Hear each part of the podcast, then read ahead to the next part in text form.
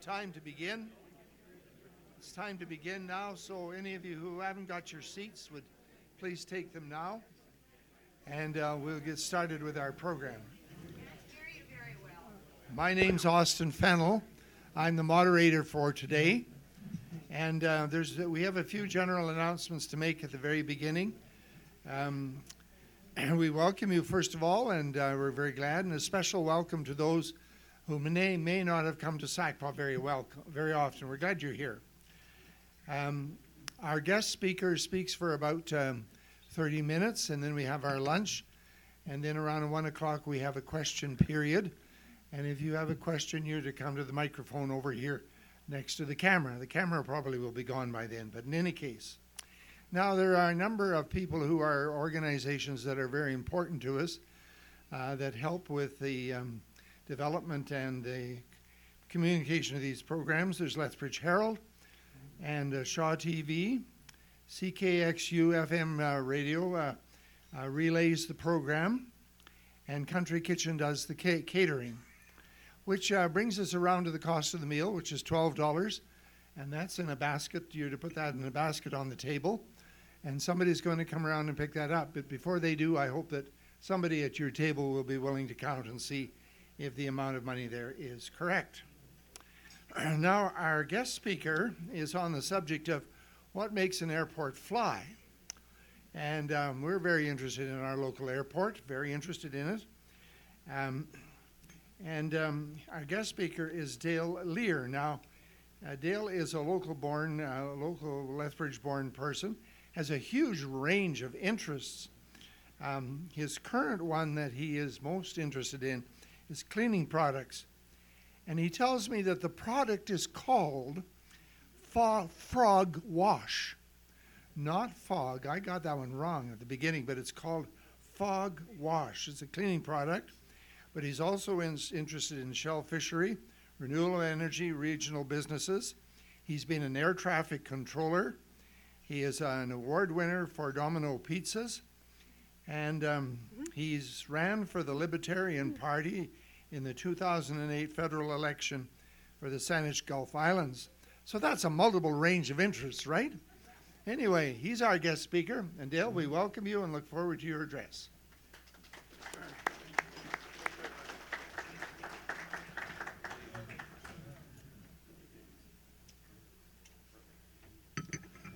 Great. Well, it's uh, certainly a pleasure to see so many of you out today on this uh, wintry southern Alberta day. Um, one thing you know about the weather here, if you don't like it, just wait an hour. So, um, anyways, I hope this does mean that all of you share my passion for our airport because that's the reason I'm here today. Um, so, not only am I just here to share my observations, but also I welcome the feedback that you have because this isn't about me. This is about a critical piece of community infrastructure and my concerns are that we are facing an existential threat and a crisis at this airport. So I look forward to feedback and information about your questions, concerns about this, um, this facility. So uh, to kick things off then, uh, how about a show of hands? How many of you here like to fly? We have some flyers? See, who doesn't like to fly? Okay, so when Somebody doesn't like to fly? Okay. So, when most of us think of an airport, you know, we usually think of things like a terminal, runways, and parking, and all the other aspects that pertain to taking a flight. But in fact, airports are so much more than that. They encompass a range of economic activities uh, besides just taking the flights of themselves. So, even small airports employ dozens of people in things like security, cleaning, maintenance, refueling, car rentals taxis, as well as things like repairs, maintenance, uh, modifications to aircraft, and flight training. Uh, in fact, some airports have been likened to being like small cities. Almost every activity you can find in a city probably takes place, place at an airport. So, in addition to providing a number of jobs and other economic activity, airports are a source of local pride and are often the first thing that visitors see when they come to an airport and the last thing they see when they leave. Uh, in addition, airports provide critical emergency services, so they can act as an alternative airport when weather um, delays cause airplanes to change their destinations. It's also a place where things like search and rescue take place, and uh, you know, medevac flights, emergency flights, and so forth are all are all part and parcel of a day-to-day uh, activity at an airport. Airports are a really big deal. Now, unfortunately for you, no discussion of a situation would be complete without a bit, of a history lesson. So, Kenyon Field had its first passenger flight back in 1938, and Kenyon Field, of course, is what our facility was called before it was changed to the uh, county airport. Now, before the airport moved to its present location just on the south of the city, it had we had air parks in the vicinity of LCI School now, also the exhibition grounds, and even before that on North Mayor Magrath Drive was an air park. Now, back then, things were a lot simpler. Now, in 1937, TransCanada Airlines conducted a national tour to show off their shiny new DC 3 and promote air travel. And TCA built a hangar here in Lethbridge, which still effectively serves for this purpose today. The big difference, of course, is that's a control tower that's on top. Um, we don't have that there anymore. Now, one of my earliest memories, and maybe the reason why I'm so passionate about this facility, is because as a preschooler, I used to go to the airport on Sunday afternoon with my parents, and you could walk out on the ramp, you could walk into the hangars, you could walk up the airplanes, you could look inside them. Um, and you really got a feel, and, and I guess I must have smelled some av- aviation gas or something because it's in my blood ever since. So, Lethbridge played uh, for many years a critical role in the national air transportation system. So, because of the ranges of aircraft that were available, Lethbridge was a critical link in the east west flight routes from Montreal, Toronto, Winnipeg through to Vancouver, but also on north south flights. So, flights from Edmonton and Calgary would stop in here on the way through to Great Falls, Salt Lake City, Las Vegas, and even Los Angeles. Um, would you like to have those days back again? So, with the Second World War, when it came along, Lethbridge served as an Empire Flight Training Facility number five. And in fact, the instruction was provided by members of the Lethbridge Flying Club, who came out and taught new recruits their aviation basics and uh, prepared them before they went off to bomber school. After uh, World War II, aviation really took off in a big way. And Lethbridge enjoyed multiple daily flights between Calgary and Edmonton in four engine, 75 passenger Vickers Viscounts. And if I recall, the last time I flew on one of those out of here, it was about 1972. Now, of course, no airport would be complete without an air show, and we see here the RCAF Precision Aerobatic Flying Team, the Golden Hawks. And I remember, I does anybody here remember them? Did anybody ever see the Golden Hawks? A couple of you? Yeah. So it was 1959. Um, I remember being out at that airport and just hearing the scream of the jets as they flew overhead. And, you know, again, that just stuff gets into your soul and it just really, really binds you to the, and gives you a passion for something. So that impact uh, remains, of course, till this day. Now, that, for those of you that don't recognize it, is an airport control tower. And in fact, it's the one that was built out in the infield just south of runway 0523 on the south side of the airport. And I believe it was the late 60s, and it lasted until the 80s. Now, the reason I mention this is because at that time, uh, when I qualified to become an air traffic controller, uh, it was here in that facility in 1980. Lethbridge had a population of around 50,000 people. But, you know, there was 60,000 landings and takeoffs a year. And we were the 35th busiest airport in Canada, which doesn't sound great, but remember, there were 90 airports, right? So we'll get to more about that later. Now, thanks to the vision of one man, Stub Ross, Lethbridge made aviation history with the establishment of Time Air. Now, here we see their 30 passenger short 330 Skyvan, and Stub was an innovator um, he was usually the first one to, to uh, ad- adopt a, a, new model type. So this is the uh, Short Brothers built in Ireland 330 Skyvan. Well, or at least that's the box it came in. It, it was later, later replaced with a more conventional looking 36 passenger Model 360. Now, as uh, again, as I said, as a visionary, Stub was always out in front. uh, with his, um, his being first to adopt new aircraft. And this was the de Havilland uh, Dash 7. And this is it in the Canadian regional colors. And back then, you could actually fly from Lethbridge to Kelowna and Vancouver and back again. It was amazing times. Um, I think the height of Lethbridge scheduled air service kind of reached a peak when we had Fokker 28 uh, passenger jet service. That's a 60 passenger jet to and from Calgary. And for a while, anyway, we were just like a real modern city. But somewhere along the line, things began to change. Uh, one of the issues, uh, just to give a little background, one of the issues that has come up from time to time um, revolves around the subjects of ownership and governance. And while the concept of ownership is pretty well understood by most people, a big question on many people's minds is why the Lethbridge Airport is owned by the County of Lethbridge rather than the City of Lethbridge. Well, actually, this issue goes back to the 1980s when bureaucracies around the world realized they were becoming a drag on aviation growth as that industry was moving faster than governments. Uh, not only did governments lack the financial resources to keep pace with growth, but they also lacked the specific industry expertise. So, the Government of Canada's response as it became swept up in the global aviation deregulation phenomena was something called the National Airports Plan of 1994. And this plan called for the transfer of 90 airports across Canada to local authorities. Basically, they wanted to unload them. So in 1995, Transport Canada uh, contacted the City of Lethbridge to determine if there was any interest on the part of the municipality to take over the airport. And councillors uh, and Ward were appointed by a special committee to explore this opportunity and various options therein, and took their recommendations to the mayor at, at the time, Dave Carpenter. Now, according to those with knowledge of the situation at the time, the opportunity to acquire the airport was declined by the city. Later on, it was discovered that the right of first refusal to take over ownership of these airports was to be the jurisdiction in which the facility was located. In this case, that would be the County of Lethbridge.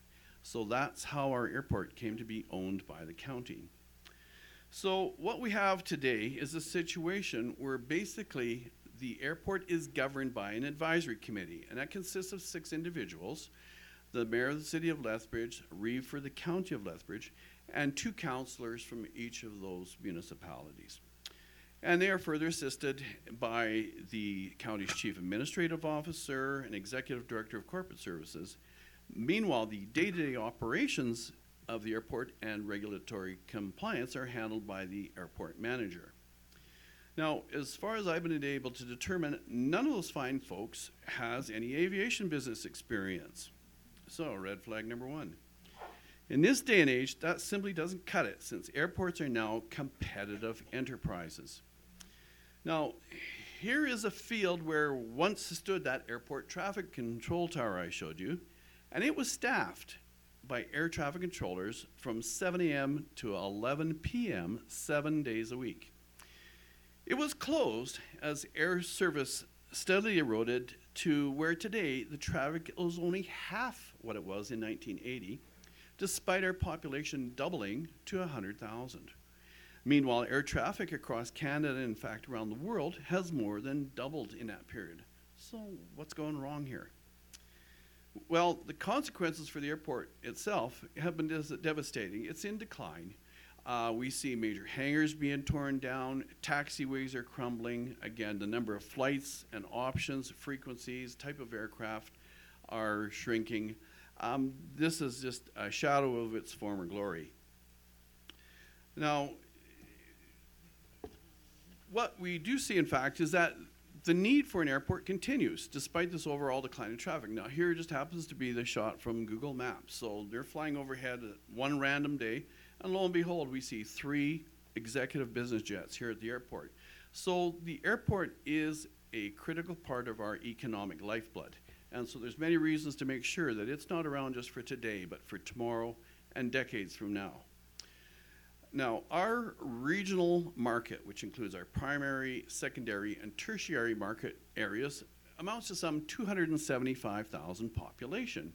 And that's according to a study conducted by Environics Research just last year, so fairly recent data. Uh, yesterday, when I called the airport, I confirmed that in 2016 we had 61,705 passengers, and I've created a metric for that for comparison purposes, which I call a passenger ratio. What it says is basically 23% of the people in our market area flew through our airport last year. Now, as I say, we used to have some better flight service. Today, we enjoy direct flights from Lethbridge to Calgary and Edmonton. Unfortunately, these are on smaller 19 passenger commuter type planes, which are fine in and of themselves, but as the backbone of our air passenger service, they're just a little bit lacking. This here would be the Integra Air Jetstream 31 and 19 passenger commuter um, type aircraft. And its competition is the Beechcraft 1900D, which is also a 19 passenger uh, commuter type aircraft. So you've got limitations, obviously, in terms of ro- uh, range, load, luggage, and uh, be careful where you sit. Now, in order to make up for the lack of aviation revenue, the county has resorted to some innovative ways of making money, such as commercial property leasing. Now, in fact, revenue from leasing now exceeds the revenue from aviation. So we are no longer so much an airport with some commercial activity, but we're now starting to resemble more of a business park that just also happens to have some runways. So, meanwhile, what's happening at other airports? Well, this here would be the 74 passenger Q400 that flies three times daily between Vancouver and Penticton, despite the fact that Kelowna is only an hour away. And they have all types of direct flights, jet flights to and from major centers in Canada, US, and so forth. Yet they managed to find enough people in little old Penticton to sustain a service. This would be the WestJet Boeing 737, and I think many of us have taken the drive to Calgary so that we can benefit from WestJet's fine service and aircraft. This particular plane flies between Comox on northern Vancouver Island and Edmonton on a daily service. And its competition is again one of those beautiful Q400s that Air Canada owns a whole bunch of, and it flies between Comox and Calgary daily. Um, this here, closer to home, would be Pacific Coastal Airlines Saab 340. It's a 34 passenger uh, aircraft, one step above the commuter type that we see here. It flies direct service from little old Cranbrook to Vancouver every day. So I have an interesting story about Pacific Coastal. Um, a little close. Um, how many of us have ever driven down to Great Falls to catch an airplane? A whole bunch of you. Well, guess what? You're part of a crowd that even includes people from as far away as Calgary that would rather switch than fight. So, as you can see, despite a drastically smaller market to draw upon compared to Lethbridge, approximately half as many people, they're drawing six times as many passengers per, per capita.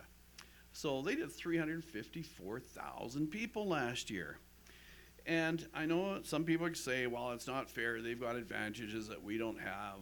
You know, they don't have to compete with Calgary and so forth. Well, as I said, they're drawing traffic from Calgary.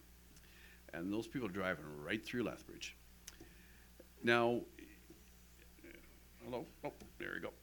Okay, so Great Falls has direct flights year round between Salt Lake City, Denver, Las Vegas, Seattle, Minneapolis, Phoenix, and they even have seasonal direct flights directly to Los Angeles and Chicago. So, what we have here is the uh, 172 passenger MD 80, and that has their flights between Great Falls and Phoenix, uh, correction, Las Vegas and Phoenix. I think many of us have taken that one. This here would be the Canadair regional jet, a 100 passenger uh, jetliner that flies direct flights between Minneapolis and Great Falls and Salt Lake and Great Falls. This here would be another beautiful Q400. This one operated by Alaska Airlines subsidiary Horizon, and it's a daily flights between Great Falls and Seattle. Now, how many of us here would love to be able to hop on one of these and take a trip to Vancouver? Lots of us? Yeah, why not, right?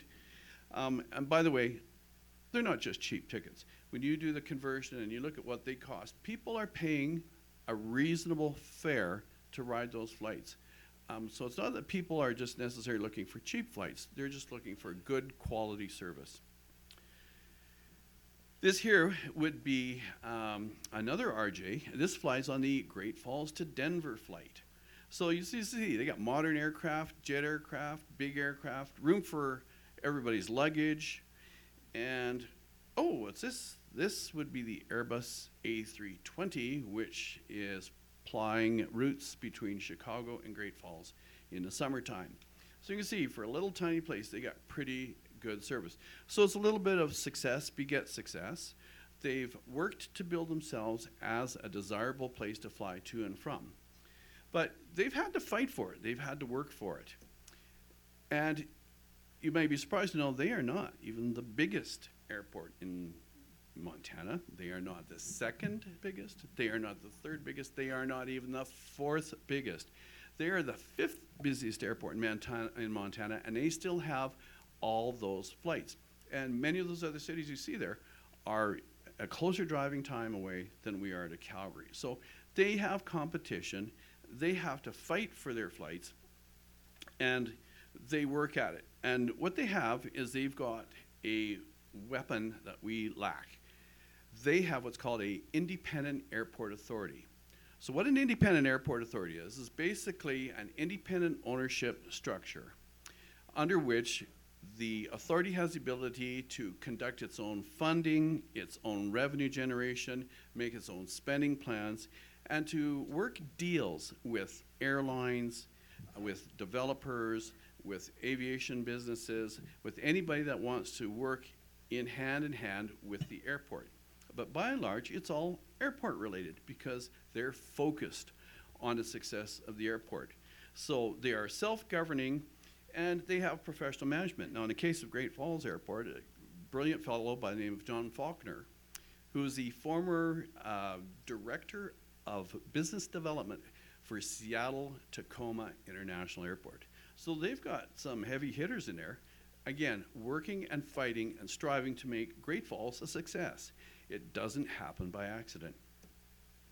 Now, I'm not the only one that thinks an independent airport authority would be a good idea and a good example of a model for our airport. Uh, no less a prestigious outfit than the Canadian Association of Airports, or the Canadian Airports Council says that independent airport authorities are the way to go. And one of the reasons being is that a robust board member evaluation process is in place. And this process is transparent and does not provide any one particular entity, such as an air carrier or an elected leader, with a veto. And that's exactly the problem that we have today. So, in my opinion, folks, this must stop. Now, as I said, airports are much more than just flights. Airports are also a focal point for other types of aviation activity. Now, what you see here before you is called a jet prop DLX. It is essentially a Piper Malibu that is modified by a little company in Seattle, or sorry, Spokane. Um, they've done, I think, about 80 of these now. And what they do is they take a Piper Malibu and they retrofit it with a Pratt & Whitney Canada PT6 engine. Now, how many of you folks are aware of that Pratt & Whitney Canada actually has a plant right here in Lethbridge that makes PT6 engines? But are we strapping them onto airplanes here? No. You'll like this one. This here is a Viking 400 series Twin Otter. And it is built under license by a company, a Victoria-based company called Viking Air. And they started off by putting PT6 engines into de Havilland Beavers, and then they slowly gained their experience and expertise and built themselves up to the point where now they have a backlog of these airplanes. They employ about 200 people assembling them. But guess where the assembly is being done? Calgary, Springbank Airport. Using engines supplied by you guessed it, Pratt and Whitney Canada. So apparently nobody ever thought to talk to Viking and see if maybe they wouldn't be willing to set up shop in Lethbridge. And despite the fact that, again, Lethbridge was an early adopter of twin otter aircraft, again, thanks to good old Stub Ross. Truly a visionary. We need more people like him. So again, airports are major contributors to the economy. That includes both direct and indirect jobs. But most importantly, it also represents an ability to bring new business to the city of Lethbridge in southern Alberta.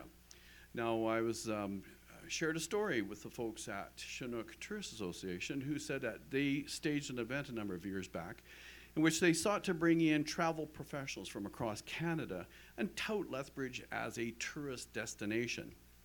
You know what they had to do to get them here? They flew them into Calgary and then put them on a bus to Lethbridge.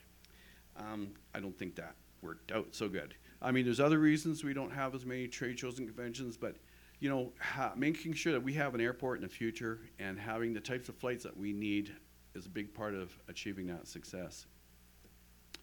So again, I'm proposing that what we do is we uh, transfer the airport to a Southern Alberta Regional Airport Authority that is uh, responsive to the needs of all of Southern Alberta and can include input and, and nominees to the board of directors from the city and county of Lethbridge, but also all the other communities from Crowsnest and Pincher Creek to Bow Island, Medicine Hat, and from Cardston to as far as Vulcan.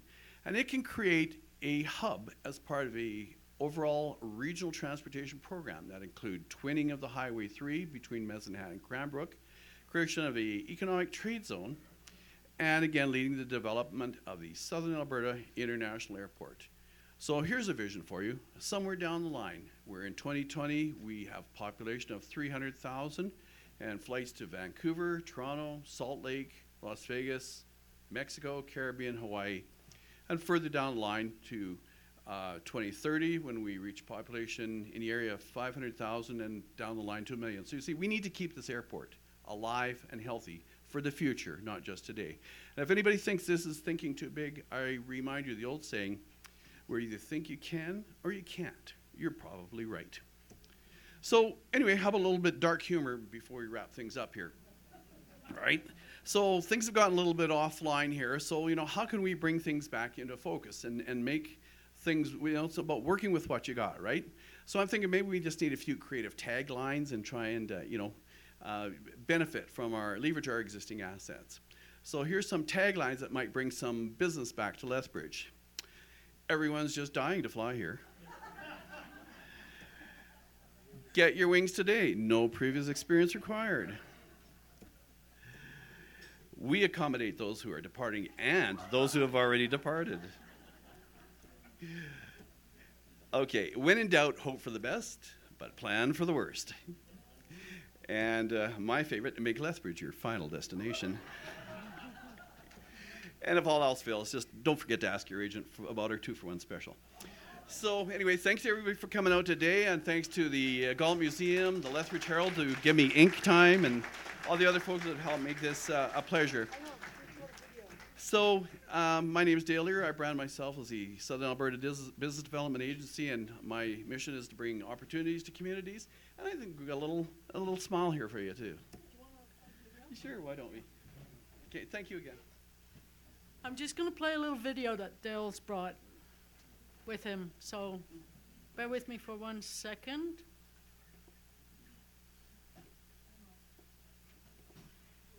This is an old video from the Galt. And we've got no sound. Hang on a minute.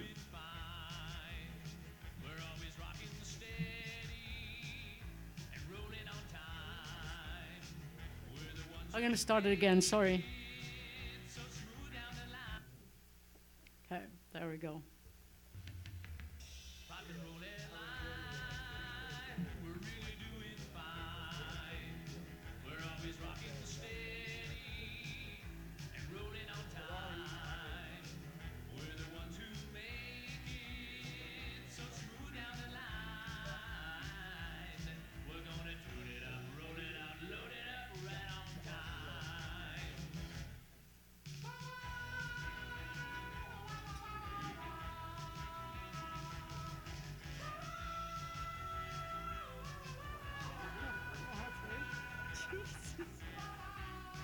A real selling point, that one. Oh.